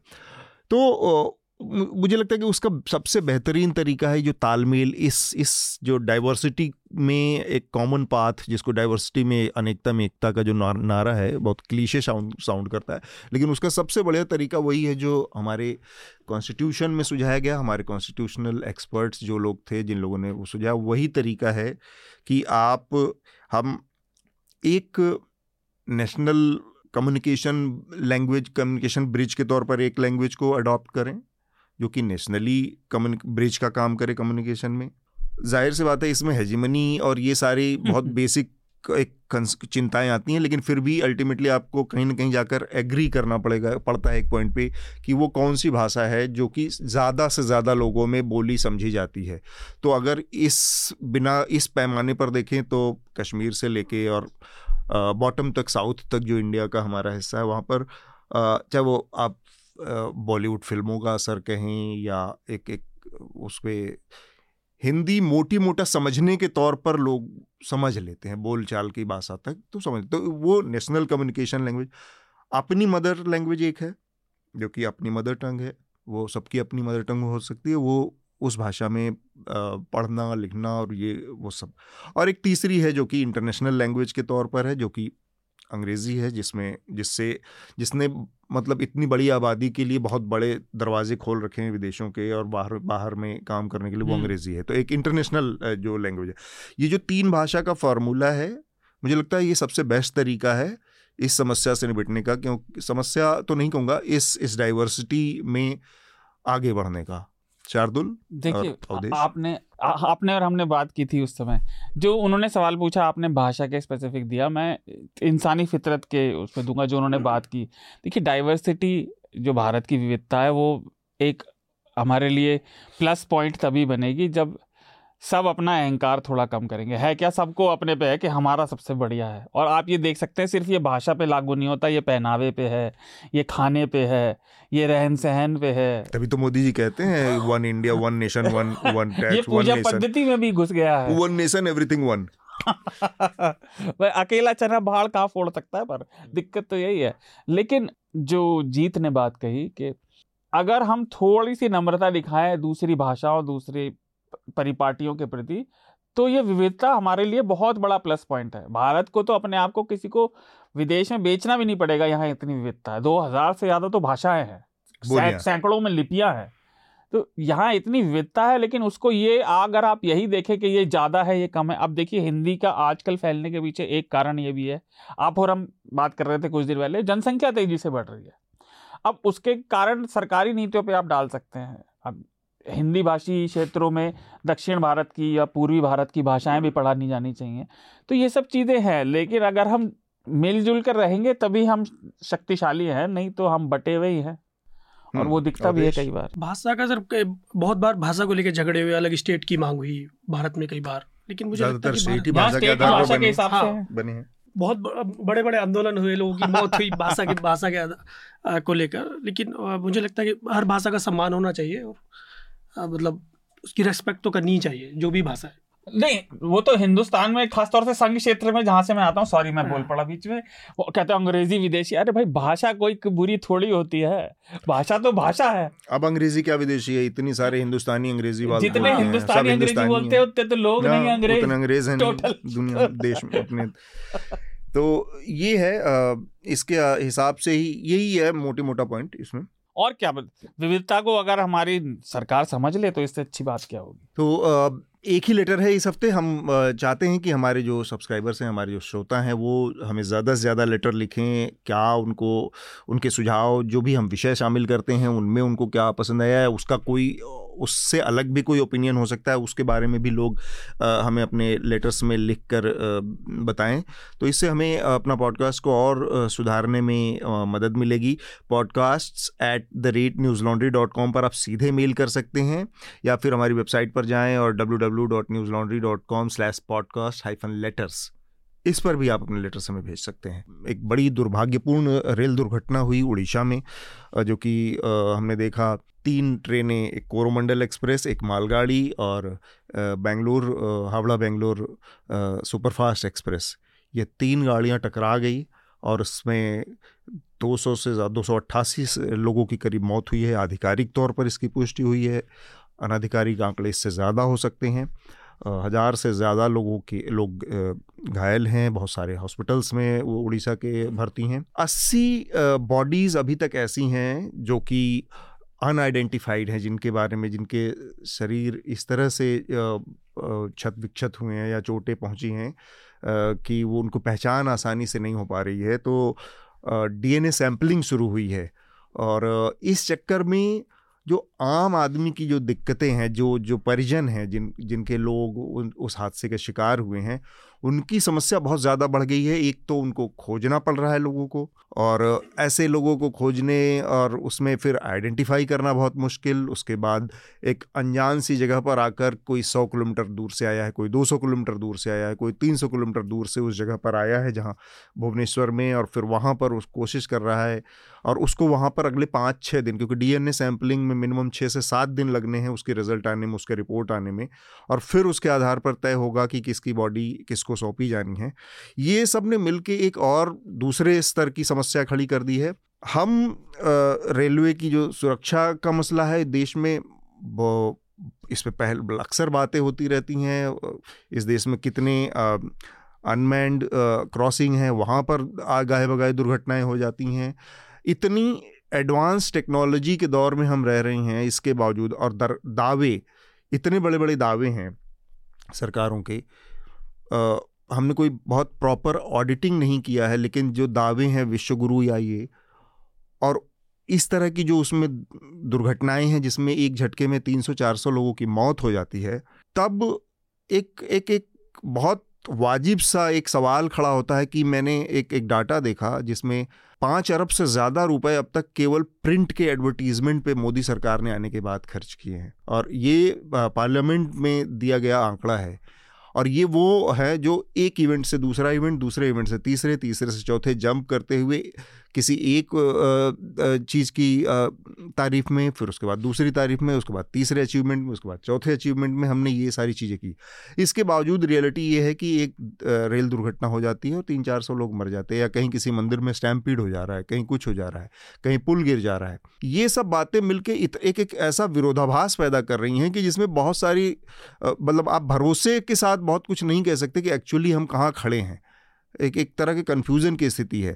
रेल की दुर्घटनाओं में इतनी भयानक मतलब स्थिति है कि 300 लोग मर गए, और एक महीने पहले इतना बड़ा लंबा चौड़ा प्रेजेंटेशन रेल मंत्री दे रहे हैं कि भाई कैसे हमने अपनी एक स्वदेशी टेक्नोलॉजी डेवलप कर ली है और हमको विदेशियों की ज़रूरत नहीं है, विदेशी टेक्नोलॉजी की ज़रूरत नहीं है, सब कुछ स्वदेशी हो गया है, कवच है। ये जो रियलिटी और उसका अंतर है, इतना गैप है, इससे किसका भला होना है? मैं थोड़ा सा, इस चीज़ ने मुझे बहुत कन्फ्यूज़ कर दिया शार्दुल, और मैं कुछ बातें सबके सामने रखना चाह रहा था जिससे फिर सब टिप्पणी कर सकें। जैसे आपने बात उठाई तो CAG की रिपोर्ट इस दुर्घटना के बाद खबरों में बाहर आई, जो CAG ने कुछ साल पहले दी थी, और उसने बताया कि पिछले 4 सालों में जो रेलवे सुरक्षा का जो कमीशन है, उसने, आयोग ने निश्चित किया था कि 5,000 करोड़ रुपये सरकार की तरफ से प्रतिवर्ष दिए जाएंगे। तो उसमें जो कंट्रीब्यूशन टोटल 20 होना था वो 25% से भी कम है। 4,000 कुछ करोड़ था, मुझे एग्जैक्ट डिजिट याद नहीं आ रहे, लेकिन वो 5,000 करोड़ से कम था, यानी कि 1 साल का भी कंट्रीब्यूशन पूरा नहीं दिया गया। और उसके परिप्रेक्ष्य में आप देखें, और बताया गया कि रेलवे का जो रेवेन्यू है वो बहुत कम है, और रेलवे पर आर्थिक दबाव बढ़ता जा रहा है, कर्ज बढ़ता जा रहा है, और उसके जो खर्चे हैं वो अपनी आय से नहीं निकल रहे, तो उसे उधार लेना पड़ रहा है। लेकिन सरकार, जैसे आपने बताया, और चीज़ों पर इतना भयानक खर्चा करती है। दूसरी चीज़, जो कवच का आपने जिक्र किया, जो ये था, वो प्रणाली टेक्नोलॉजी वाइज अच्छी है, लेकिन उसका इम्प्लीमेंटेशन इतना कम है, 2% के करीब है बस। भारत की जो हज़ारों किलोमीटर की, मेरे ख्याल से 4,000 something किलोमीटर का पूरा वो रेल नेटवर्क है, उसमें ज़्यादा है, करीब पूरे देश में 10-15,000 किलोमीटर के आसपास है। तो 2% से के आसपास उसका करीब इम्प्लीमेंटेशन हुआ है। तो ये 2% ट्रेनों पे, नहीं ट्रैक्स पे, अच्छा है ना, वो ट्रैक के हिसाब से होता है ना, कहाँ कहाँ इम्प्लीमेंट हुआ है। हमारे ट्रैक्स की हालत, ये CAG की रिपोर्ट बताती है कि ट्रैक्स की हालत खराब है, उन पर बोझ बहुत ज़्यादा है, तो हम ट्रैक बढ़ा नहीं रहे, लेकिन दूसरी तरफ हम बुलेट ट्रेन चला रहे हैं। एक ये मैंने इस सरकार में देखा, और ये बार बार हमने कई चीज़ों में देखा है, ये मैं अपना बता रहा हूँ व्यक्तिगत तौर पर, हो सकता है मैं गलत हूँ, कि इसको नई चीज़ें बहुत धूम धड़ाके से लॉन्च करने का बड़ा शौक है, लेकिन जो पुरानी व्यवस्था है जिसको मैनेजमेंट की ज़रूरत है, उसमें ये ज़्यादा सरकार हमारी रुचि दिखाती हुई नहीं दिखती। जबकि अगर आप थोड़े ट्रैक बढ़ाते, जहाँ सिंगल है वहाँ डबल करते, जहाँ डबल है वहाँ उसको क्वाड्रूपल करते अगर, तो ये बोझ बड़ी आसानी से संभाला जा सकता है। फिर ये CAG की रिपोर्ट को लेकर कई एडिटोरियल्स ने भी सवाल उठाए कि भाई ये इम्प्लीमेंट क्यों नहीं हुआ। तो बात फिर से वहीं घूम कर आ गई कि नहीं, रेलवे के पास अपना पैसा नहीं है, और इसलिए रेलवे काम नहीं कर पा रहे। और इसमें कहाँ तक छोटी छोटी चीज़ें कहाँ गड़बड़ थी, रेलवे में जो ट्रैक की सलामती देखने जाते हैं वो इंजन पूरे उपलब्ध नहीं है, जो लोग जाते हैं उनके पास वॉकी टॉकी तक नहीं है। ये सारी चीज़ें खबरों में आई हैं इस एक्सीडेंट के बाद, लेकिन पहले इस रिपोर्ट पर किसी ने ध्यान नहीं दिया। और एक रोचक आंकड़ा उसके बाद आप बोलिएगा कि जो पहले, हालांकि रेल की दुर्घटनाएं घटती रही हैं अगर आप देखें अनुपातिक तौर पर, तब भी जितने भी जांच रिपोर्ट आई उनमें से 69% लेट थी, और उन लेट सबमिट रिपोर्ट्स को भी उनमें से आधी से ज़्यादा को करीब फिर और देर से एक्सेप्ट किया गया, मतलब उन लिया भी नहीं गया आधिकारिक तौर पर। तो ये जो पूरा लापरवाही का माहौल बस रहा है ना पूरा रेलवे पे, वो एक अच्छी तस्वीर नहीं पेश करता हमारे सामने उस परिवहन के माध्यम के लिए जो हिंदुस्तान में शायद सबसे ज़रूरी है, जिसमें सबसे ज़्यादा लोग ट्रैवल करते हैं। और एक आखिरी बात, ये जो दुर्घटना हुई है ये तकनीकी, अगर हम देखें टेक्निकली डेटा के तौर पे, तो ये दूसरी सबसे बड़ी है, लेकिन हमें याद रखना चाहिए जो बिहार वाली पुरानी थी वो एक चक्रवात की वजह से थी। तो ये रेन बहुत ज़्यादा था। और आज की डेट में कम्युनिकेशन जब इतना बढ़ गया है, ये बहुत शर्मनाक बात है। ठीक बात, इस सदी की बड़ी दुर्घटना कहा जा रहा है। और ये जिस जोन में हुआ है वो ईस्टर्न जोन, ईस्टर्न रेलवे के उसमें उसका मैं देख रहा था, जिस आप ऑडिट रिपोर्ट सीएजी रिपोर्ट की बात करें, 1,000 करोड़ रुपए सेफ्टी, रेलवे ट्रैक सेफ्टी में के लिए का बजट है रेलवे का पिछले साल का, और उसमें से एक भी पैसा खर्च नहीं हुआ था उस सेफ्टी फंड से। ये उस इलाके उसकी सच्चाई है। स्मिता जी, अतुल, सबसे पहले तो मतलब जो लोग मारे गए हैं उन सब परिवारों के साथ my thoughts are there, and मतलब ये हम तो खैर सोच भी नहीं सकते हैं कि जब आपको अपने अपनों को ढूंढना पड़ता है, आपने कहा 80 अभी तक शवों की पहचान नहीं हो पाई है, उन परिवारों पर क्या गुजर रही होगी। हैविंग सेड दैट, देखिए हम भारत में जब रेलवे नेटवर्क की बात करते हैं, इसमें हमारे डेली जो है 1.3 मिलियन पैसेंजर्स है, मतलब लगभग 13 लाख, अगर मेरी मैथ्स कमजोर नहीं है, 13 लाख लोग जो है वो सवारी करते हैं। और इसमें मैं ये डिस्क्लेमर भी दे दूं कि मैं रेलवे ना कवर करती हूँ ना एक्सपर्ट हूँ, जो भी मैं बातें अभी कहूंगी वो जो बातें पढ़ी हैं मैंने, सुनी हैं एक्सपर्ट से, उनके आधार पर कह रही हूँ। तो पर डे 2 करोड़ सवारी होती है, सवा दो करोड़ के आसपास। हाँ, 2.25 करोड़। तो देखिए, शार्दुल ने जिस बात का जिक्र किया कि एक्सीडेंट्स की अनुपात जो है वो घटी है, और मैं कुछ आंकड़े देख रही थी कि 2014-15 में 139 एक्सीडेंट्स हुए थे, दुर्घटनाएं हुई थी, 2019-20 में 55 दुर्घटनाएं हुई थी। तो दुर्घटनाएं घटती तो हैं, लेकिन एक ऐसा अचानक से हादसा हो जाता है जिसमें इतने लोग मारे जाते हैं जी। तो निश्चित रूप से फिर उसे आपको उस संदर्भ में भी देखना होता है कि भले ही अगर आपकी फ्रीक्वेंसी घट रही हो, लेकिन इंटेंसिटी अगर बढ़ जाती है तो वो अलग चिंताएं खड़ी कर देता है।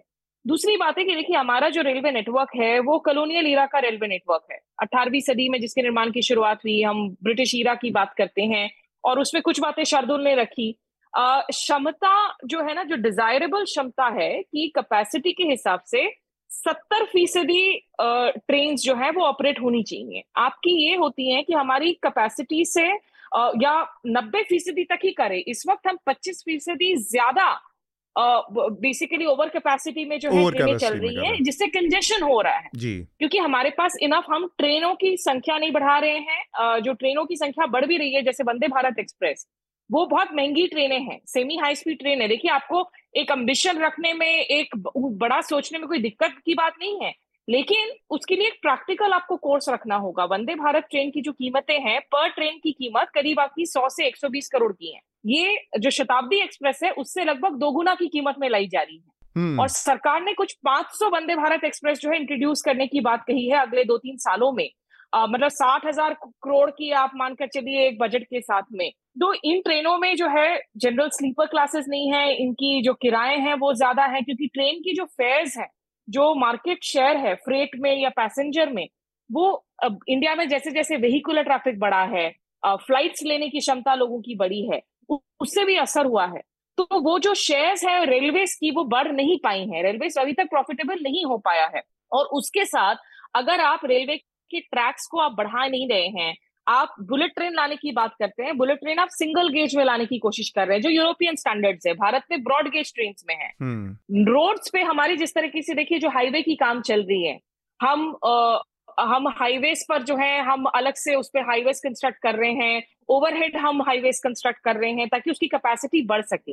वो कैपेसिटी इंट्रोडक्शन जो है रेलवेज में नहीं हो रहा है, और बिना उसको किए अगर आप नए ट्रेनों को आप लाते जाएंगे तो बेसिकली आपकी रूट्स पर कंजेशन ही होंगी, और कंजेशन होने का मतलब है कि आपकी जो ट्रेन ट्रैक मेंटेनेंस के लिए आपको जो वक्त चाहिए वो आपको नहीं मिल पाएगा। अभी मैंने एक इंटरव्यू में, उस इंटरव्यू को मैं रेकमेंड भी करूंगी, मैंने सुना कि खटौली में जो ट्रेन एक्सप्रेस हादसा हुआ था कुछ सालों पहले, उसमें बेसिकली जो ट्रैक सुपरवाइजर हैं, जो परमानेंट ट्रैक सुपरवाइजर्स हैं, उनके पास ये अथॉरिटी होती है, अधिकार होते हैं कि अगर उनको लगता है, जो परमानेंट रेल इंस्ट्रक्टर हैं, कि अगर किसी ट्रैक पर बहुत ज्यादा जो है डैमेज नजर आ रहा है तो वो अपने लेवल पर लाल झंडे लगाकर काम शुरू कर सकते हैं, क्योंकि उन्होंने ट्रैफिक ब्लॉक के लिए एक रूट पर काफी उन्होंने दिनों से परमिशन वो मांग रहे थे जो उनको हासिल नहीं हो पा रहा था।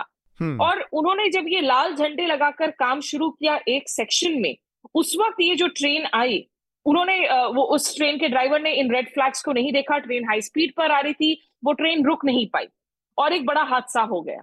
तो इस तरह के भी वाकये सामने आते हैं। अब इस कोरोमंडल एक्सप्रेस को देख ले, कोरोमंडल एक्सप्रेस इस सेक्टर में one of the most crowded trains हैं। ये अच्छी खासी जानी हुई बात है, बहुत सारे ये जो पूरा रूट है इसमें, और इसमें बहुत सारे ऐसे लोग ट्रैवल करते हैं जो शायद बिना रिजर्वेशन के या तो चढ़े हों, और ये ऐसी बोगीज अफेक्टेड हुई थी जिसमें बहुत सारे बिना रिजर्वेशन में शायद वाले लोग भी हों। तो इन सेक्शंस पर आप ट्रेन को जो है, आप ट्रेनों की संख्या नहीं बढ़ा पा रहे हैं लोगों के लिए, वो एक ट्रेन को जो है आप ओवर कैपेसिटी कर रहे हैं। प्लस सिग्नलिंग इश्यू से ये हुआ कि जिस ट्रेन को मेन लाइन से गुजर जाना था, वहां स्टेशन पे रुकना नहीं था, गुजर जाना था, सिग्नलिंग की वजह से इंटरलॉकिंग में कोई दिक्कत हुई है, वो तो खैर एक्सपर्ट्स बता पाएंगे। और इंस्टेड ये लूप लाइन पर चली जाती है ट्रेन, जिस लूप लाइन में आप बेसिकली ट्रेन को पार्क करते हैं ताकि मेन लाइन से जो तेज तरार की ट्रेन है या वीआईपी ट्रेन है वो गुजर सकती है, और इस लूप लाइन में खड़ी गुड्स ट्रेन पर जाकर जो है ये टक्कर मारती है। एक मिनट के अंदर आपका यशवंतपुर एक्सप्रेस दूसरे उसी एडजेसेंट ट्रैक पर आ रहा होता है जहां कोरोमंडल की उल्टी हुई, और आई विटनेस अकाउंट्स ने कहा कि ये कोचेस ऊपर जाकर जो है बिल्कुल टर्टल बनकर आ गई, मतलब you know they overturned in the air. तो इसमें बहुत सारी दिक्कत है, लेकिन सबसे बड़ी दिक्कत है कि हमारी कैपेसिटी को हम बढ़ा नहीं रहे हैं, और कैपेसिटी जब तक नहीं बढ़ेगी, आप भले ही स्पीड बढ़ा ले। राजधानी जैसी ट्रेन की जब से वो लॉन्च हुई है एक्चुअली उनकी स्पीड बढ़ नहीं पाई, आज तक कम हो गई है, एवरेज स्पीड कम हो गई है। तो ये जो उनकी जो सुरक्षा नेटवर्क है ना, ये सुरक्षा के साथ कॉम्प्रोमाइज होगा अगर आप नए ट्रेन इंट्रोड्यूस करें बिना ट्रैक्स बढ़ाएं या ट्रैक्स की सेफ्टी पर जो है काम किए। ठीक बात है। इसमें एक और चीज, एक पहलू आया सामने कि मुझे लगता है कि मतलब सच्चाई भी हो सकती है, एक नए एंगल से इसमें क्रिमिनल एंगल इसमें ढूंढा गया कि साजिश है और ये सब किया गया, और सीबीआई को जांच दे दी गई, और ये अपने आप में कई सारे विवादों को जन्म देता है ये, कि क्योंकि रेलवे की अपनी इंक्वायरी एक पूरी एजेंसी है जो कि इस तरह के काम करती रही है सारी चीज़ें, तो सीबीआई को इन्वॉल्व करना डाइवर्जनरी टैक्टिक्स भी हो सकती है। सरकार बहुत सारी चीज़ें अब आजकल परसेप्शन के लेवल पे ही करती है, तो वो सब भी हो सकता है। पर ये जो अवधेश मैं आपसे जानना चाह रहा हूँ कि एक तो हमने पाया कि एक्सीडेंट हो जाते हैं इस तरह की चीज़, इसके बाद जो मानवीय सहायता का पहलू होता है वो भी हमारे यहाँ बहुत लचर होता है, बहुत लुंजपुंज होता है। जैसे इसी मामले में हमने देखा कि एक बड़ी आबादी बिहार से के लोगों की थी, बिहार के माइग्रेंट लेबरर्स की थी, जो जा रहे थे कोयम्बटूर, चेन्नई और बेंगलोर उसके लिए। उनके साथ भी एक दूसरे तरह की ट्रेजेडी होती कि उसके बाद कंपनसेशन तो खैर एक बात की बात है, इमीडिएट जो हेल्प होती है कि उनको हॉस्पिटल के मिल जाए, उनके परिजनों को रहने खाने पीने और खोजने में हेल्प। अब जैसे मैं बसंत हमारे रिपोर्टर वहाँ पर हैं, उन्होंने और ये मेरा आज का वो चारों पांचों उनकी जो वीडियो रिपोर्ट्स हैं ग्राउंड से बालेश्वर और भुवनेश्वर से, वो देखें आप लोग कि किस तरह से स्टेट गवर्नमेंट्स वहाँ पर नदारद हैं, उनके अधिकारी नदारद हैं। एक पोस्टर चिपका कर हेल्पलाइन गायब है, उस हेल्पलाइन नंबर पे कोई रिस्पांस नहीं आता है, लोग भटकते रहते हैं। और सरकारी सिस्टम इतना जटिल, इतना कॉम्प्लेक्स होता है कि आपको पता नहीं होता कि एक डेस्क से दूसरे डेस्क पर, दूसरे डेस्क से तीसरे डेस्क पे आपको भटकना, घूमते रहते हैं लोग यहाँ वहाँ। ये जो चीज़ है, इसको दूर करने के में कम से कम इसको तो बहुत आसानी से दूर किया जा सकता है। ये चीज़ें हैं जिनको कि इम्प्लीमेंट किया जा सकता है, अगर कोई दुर्घटना हो गई उसके बाद का जो त्रासदी होती है। कि जितनी भी मैंने रिपोर्ट्स पढ़ी हैं, तो मतलब एक बात तो ये है कि यहाँ पढ़ के मैं सन्न था, मेरे हाथ जो है मतलब वाइब्रेट हो रहे थे उस खबर को लिखते हुए, देखते हुए कि कैसे मतलब लोग जो वहाँ रिपोर्टिंग कर रहे हो किस हालात में कर रहे होंगे। मतलब हर तरफ से ये खबर कि उसका सर उड़ गया, उसकी भेजा निकल गया, हाथ कट गया, पैर, मतलब इतनी मानवीय बुरी तरीके से क्षति हुई है सबों की बुरी तरह से। उसके बाद जो फैमिली आई वहाँ, कंपनसेशन उनको मिलना था या फिर जो कह लीजिए, पहली बात तो बॉडी नहीं मिल रही है उनकी, यही नहीं तय कर पा रहे कि हमारा जो परिवार का जो भी हमने खोया वो कहाँ पर है। तो मैं देख रहा था सर कि वहाँ से कई भागों में जो है, कई हॉस्पिटल में, किसी स्कूल में या किसी खाली मैदान में बॉडीज़ रखी गई। लोगों को वहाँ पता ही नहीं है, कोई अनाउंसमेंट की व्यवस्था नहीं है, कोई तरीके से कोई ऐसी टीम नहीं बनाई गई कि जो दिशा निर्देश दे सके, या फिर कोई वहाँ बोर्ड ऐसे लगाए जाए कि भी इतनी बॉडीज़ को यहाँ भेजा जा रहा है, या उनके लिए कोई यातायात की सुविधा उपलब्ध करा दी जाए कि भी यहाँ बॉडी हैं, आप ऐसे करके देख लीजिए या घूम लीजिए। उस तरह का कुछ भी नहीं था, तो लोग कितने परेशान हुए हैं, ये एक उसकी बात है। दूसरी बात, हम सर दावा करते हैं कि जो इंटर कॉलिंग सिस्टम है वो दुनिया का सबसे सुरक्षित सिस्टम है रेलवे के लिहाज से, तो यही भारत में भी लागू होता है। रेल मंत्रालय ने बार बार कहा है, भारत सरकार बार बार कहती है कि हमारे देश में जो इंटर कॉलिंग सिस्टम लागू है, जो बहुत ही सुरक्षित सिस्टम है। इसमें क्या होता है, अगर मान लीजिए कोई ट्रेन खड़ी भी है और स्टेशन मास्टर उसको ग्रीन सिग्नल दे भी देता है और पहले से कोई ट्रेन है, गलत सिग्नल, तो इंटर कॉलिंग सिस्टम में क्या होता है, वो ऑटोमेटिकली वो ट्रेन उस साइड नहीं जाएगी, वो येलो या जो दूसरा वाला 3 सिग्नल होते हैं, रेड, येलो और ग्रीन, तो वो दूसरी साइड चली जाती है, वो ट्रेन उसमें नहीं। उसके बावजूद इस तरह की घटना हुई। घटना होने के बाद फिर लापरवाही की बात हुई कि भाई ये लापरवाही सामने आई है, इसमें एक FIR भी दर्ज हुई। उसके बाद अभी तक जैसे हमने देखा, जैसे आप भी बता रहे थे अभी, कि एक रेलवे की यूनिट है जो अक्सर जांच करती है, लेकिन इसके बावजूद इसको CBI को दे दिया गया, जबकि ये पूरी तौर से तकनीकी मामला है। CBI की जितनी भी जांच होती है, हमने अभी तक देखा है कि वो क्रिमिनल जितने भी मामले होते हैं उसकी वो जांच करती है, लेकिन इसको कर दिया गया। लेकिन इसके अलावा भी जो एक दूसरी बात है कि सोशल मीडिया पे एक अलग तरह का माहौल क्रिएट किया गया, TV चैनलों पे दिखाया गया कि इसमें मुसलमानों का हाथ है। एक मस्जिद मंदिर और उसके तस्वीरें जो है वायरल की गई कि इसमें जो है मुस्लिम एंगल है। फिर दूसरी बात है कि जो है ट्रेन का ड्राइवर जो है, स्टेशन मास्टर है, वो मुस्लिम, मतलब कैसी तरह किस तरह की अफवाहें फैलाई गई। आदमी ये नहीं देख रहा है कि मतलब इतना बड़ा दुर्घटना हो गई है देश में, 300 लोग मारे जा चुके हैं करीब, उनको कैसे राहत पहुँचाई, कैसे किया जाए, और उनको मतलब अग्रेसिव कर रहे हैं, अलग तरह का माहौल बना दिया गया, मंदिर मस्जिद इसमें भी ला दिया गया, कम्युनल एंगल ला दिया गया। बड़ी शर्मनाक बात है जो भी। मैं 2-3 चीज़ें कहना चाह रहा हूँ श्रोताओं के लिए भी, मैं बता दूँ, जो आपने जैसे अवधेश ने भी अभी जिक्र किया शवों का, और आपने किया लोग ढूंढ नहीं पा रहे, हमने सुर्खी में भी किया था, उसका एक कारण ये भी है। कई चीज़ें देखिए, कोई उसके लिए आप प्रिपेयर भी नहीं कर सकते। शव कई बार इतने, जैसे मैं पढ़ रहा था जो रिपोर्ट बसंत वाली भी है और एक BBC पर भी, कि शव इतने कई शक्त विक्षत हैं कि परिवारों के बीच मतभेद है कि ये हमारा व्यक्ति है, तो इसलिए DNA की जांच करनी पड़ रही है। दूसरा, जो स्मिता ने जिक्र किया था कि जो कोरमंडल एक्सप्रेस थी वो बिल्कुल पलट गई, उसका कारण ये था जो मालगाड़ी जो खड़ी थी वो कच्चे लोहे से भरी थी, आयरन ओर से, और वो बहुत भारी होता है, डेंस होता है, तो वो ज़्यादा हिली भी नहीं। लेकिन ये पैसेंजर ट्रेन थी और ये अपनी जो मैक्सिमम स्पीड उस ट्रैक पे अलाउ थी 130, उससे 2 किलोमीटर 128 पे चल रही थी, ये रेलवे के अधिकारी नहीं बताया था, तो बिल्कुल भरभरा कर जैसे होता है ना, वो पलट गई। वो खड़ी हुई थी, लाइक अगर थोड़ी सी भी फिजिक्स को जानता तो वो समझ जाएगा, लेकिन वो आयरन ओर से भरी हुई मालगाड़ी, वो बिल्कुल पलट गई, और इस वजह से ज़्यादा नुकसान भी हुआ। जो CBI वाला एंगल है, आपकी बात सही है कि सरकार आजकल पॉस्चरिंग में और इमेज वाले में ज़्यादा रहती है, लेकिन है क्या कि ये वो रेलवे की अधिकारी भी बता रही थी कि अभी सारी चीज़ एक तो साफ़ नहीं हुई है, लेकिन उन्हें शक है कि जो सिग्नल बॉक्स से, जो अवधेश बता रहे थे कि मेन लाइन से जो लूप लाइन पर वो चली गई थी जो सिग्नल की वजह से, वो सिग्नल बॉक्स से छेड़खानी की आशंका है उन्हें, और इसलिए उन्होंने शायद CBI को दिया है कि कोई आपराधिक उसके पीछे कोई कारण तो नहीं है। पर मैं जो सेंट्रल पॉइंट इन सबके बीच बताना चाह रहा था, जो मैंने शुरू में कहा आपसे, आप देखिए ये ढांचागत कमियां जो हैं, जो समय पर काफ़ी समय पहले सुधार हो जाना चाहिए था, जिनमें इन्हें मॉडर्नाइज हो जाना चाहिए था। अब देखिए झंडियों से, अब 2023 में अगर रेलवे वर्कर को झंडे लगाने पड़ रहे हैं तो ये शर्मनाक बात है। हम दुनिया का दूसरा सबसे बड़ा रेलवे नेटवर्क हैं और सबसे ज़्यादा यात्री उठाने वाला नेटवर्क जो डेली चलते हैं, हमें इस चीज़ को ध्यान रखना चाहिए। तीसरी चीज़ जो राजनीतिक बात है, तो देखिए वो तो मैंने पहले भी कहा, वो लोग भूल जाते हैं सब्ज बाग और नए नए चश्मे लगाने में कि भैया ये देश अभी भी गरीबों का ही देश है, यहाँ पर जो मौजूदा व्यवस्था है उसको आप अधिकतर जनता के लिए उपलब्ध कराइए। महंगी ट्रेनें, शताब्दी राजधानी की हमने बात की, वो तो महंगी ट्रेनें हैं, उनमें अधिकतर लोग नहीं चलते, अधिकतर लोग चलते हैं स्लीपर में, जनरल डब्बे में, उनके लिए किसी व्यवस्था नहीं है। आप देख लीजिए किसी भी ट्रेन में, अधिकतर ट्रेनों में, मैं सब में तो नहीं कहूँगा पर अधिकतर ट्रेनों में आप स्लीपर के शौचालय में चले जाइए, आपको पता चल जाएगा भारतीय रेल कितना पब्लिक का ध्यान रखती है। तो ये जो क्लास डिवाइड हमारे समाज के बीच बढ़ रहा है वो और बढ़ता जा रहा है। इस बुलेट ट्रेन में कितने लोग चलेंगे, और अभी तो इसके लिए उपलब्ध ट्रैक एक ही है, ये आगरा तक का, दिल्ली से, है ना, और उस पर भी वो लेट चली। आपने स्पीड का जिक्र किया, औसत स्पीड 55 किलोमीटर प्रति घंटा की है भारतीय रेलों की, और ये राजधानी की मैं बात कर रहा हूँ जो सबसे तेज चलने वाली है। उसके पीछे भी कारण वही है, ट्रैक सुधार नहीं हो रहा है। हिंदुस्तान में रेलों को अभी स्पीड की ज़रूरत नहीं है, अभी सुरक्षित बनाने की ज़रूरत है, लोगों की ज़िंदगी ज़्यादा कीमती है। इसके साथ ही हम अपनी आज की चर्चा को यहाँ रोककर और रिकमेंडेशन की तरफ बढ़ेंगे। सबसे पहले स्मिता, आप अपना रिकमेंडेशन देंगी?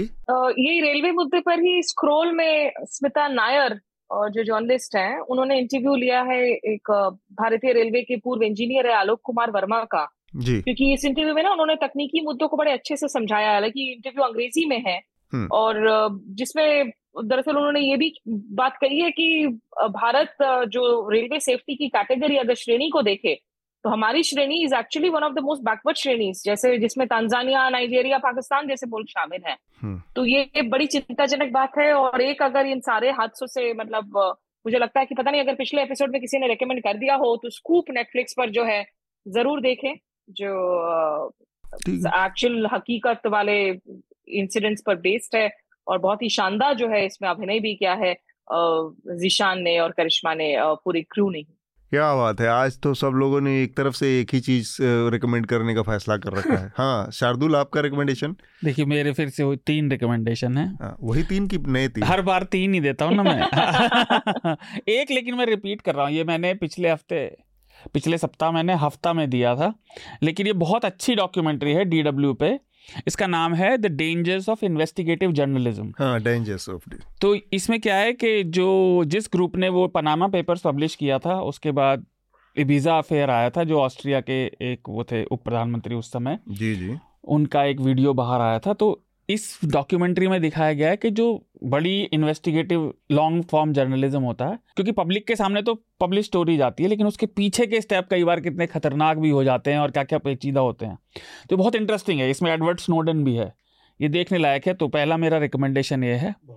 दूसरा मेरा रिकमेंडेशन है, आज हमारा माइंड की बात का एक एपिसोड रिलीज होगा बाइपोलर डिसऑर्डर पर। मैं उसको रिकमेंड इसलिए कर रहा हूँ स्पेशली क्योंकि बाइपोलर डिसऑर्डर मतलब मानसिक स्वास्थ्य से जुड़ी परेशानियों में भी काफ़ी ज़्यादा परेशानी वाला है। जिसको होता है उनके जीवन में बहुत ज़्यादा समस्या आती है, और कम से कम मेरे मत में ये एपिसोड हमारा काफ़ी अच्छा रिकॉर्ड हुआ। तो उसको ज़रा सुनिए कि लोग कितनी तरह की भयंकर परेशानियों के साथ जीते हैं। ये हमारा न्यूज़ लॉन्ड्री का एक पूरी अलग पॉडकास्ट सीरीज़ है माइंड की बात, जिसके तहत ये एपिसोड रिलीज होना है, जो शार्दुल आप करते हैं। तो मेंटल हेल्थ के ऊपर फोकस है, मेंटल हेल्थ के अलग अलग पहलुओं पर एक एक एपिसोड आ रहे हैं। तो ये वाला जो है वो बाइपोलर डिसऑर्डर के ऊपर है, और मेरे ख्याल से शुक्रवार को शाम को 5 बजे ये रिलीज होगा। हाँ, आज चला जाएगा, और उसके बाद ये आप लोगों को उपलब्ध होगा। तो सुनिए और अपनी प्रतिक्रिया दीजिए, बहुत ज़बरदस्त पॉडकास्ट बना है। तीसरा मेरा रिकमेंडेशन है, फाइनली एक गेम आया है बहुत दिन बाद, नया उसका भाग स्ट्रीट फाइटर 6 आया है, रिलीज हुआ अभी पिछले हफ्ते। तो जो भी पुराने ओजी गेमर थे वो जानते हैं स्ट्रीट फाइटर अर्ली 90s से चलता आ रहा है। तो क्या होता है इसमें? स्ट्रीट फाइटर फाइटिंग गेम है, इसमें आर्केड आपस में आप लड़ते हैं, लाइक जैसे अधिकतर गेम होता है स्टोरी से रिलेटेड।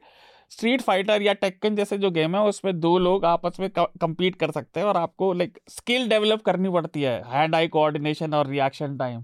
अच्छा, अलग अलग लाइक मुझे रियू पसंद है। ये जो कंप्यूटर गेम्स वाली जो पूरी की पूरी स्पीशीज है ना, वो मुझे समझ में ही नहीं आती है। पता नहीं यार, मैं तो आउटडेटेड फील करता हूं इसमें, समझ ही नहीं आता। मैं आपको बता देता हूं सुमिता, आज की डेट में तो गेम था शायद वो जिसका स्लोगन था ना क्या, विनर विनर चिकन डिनर, बहुत पॉपुलर हुआ था। वो था पबजी, लेकिन वो एक अलग टाइप, वो अलग जॉनरा है। गेमिंग में अलग अलग जॉनरा होते हैं ना, तो ये फाइटिंग गेम जी है। मैंने 2 दोस्तों के चक्कर में डाउनलोड किया था, 3 घंटे में मैंने उसे जो है डिलीट कर दिया, क्योंकि एक तो उसमें जो मेरा अवतार था उसका मैं ड्रेस ही नहीं चेंज कर पा रही थी।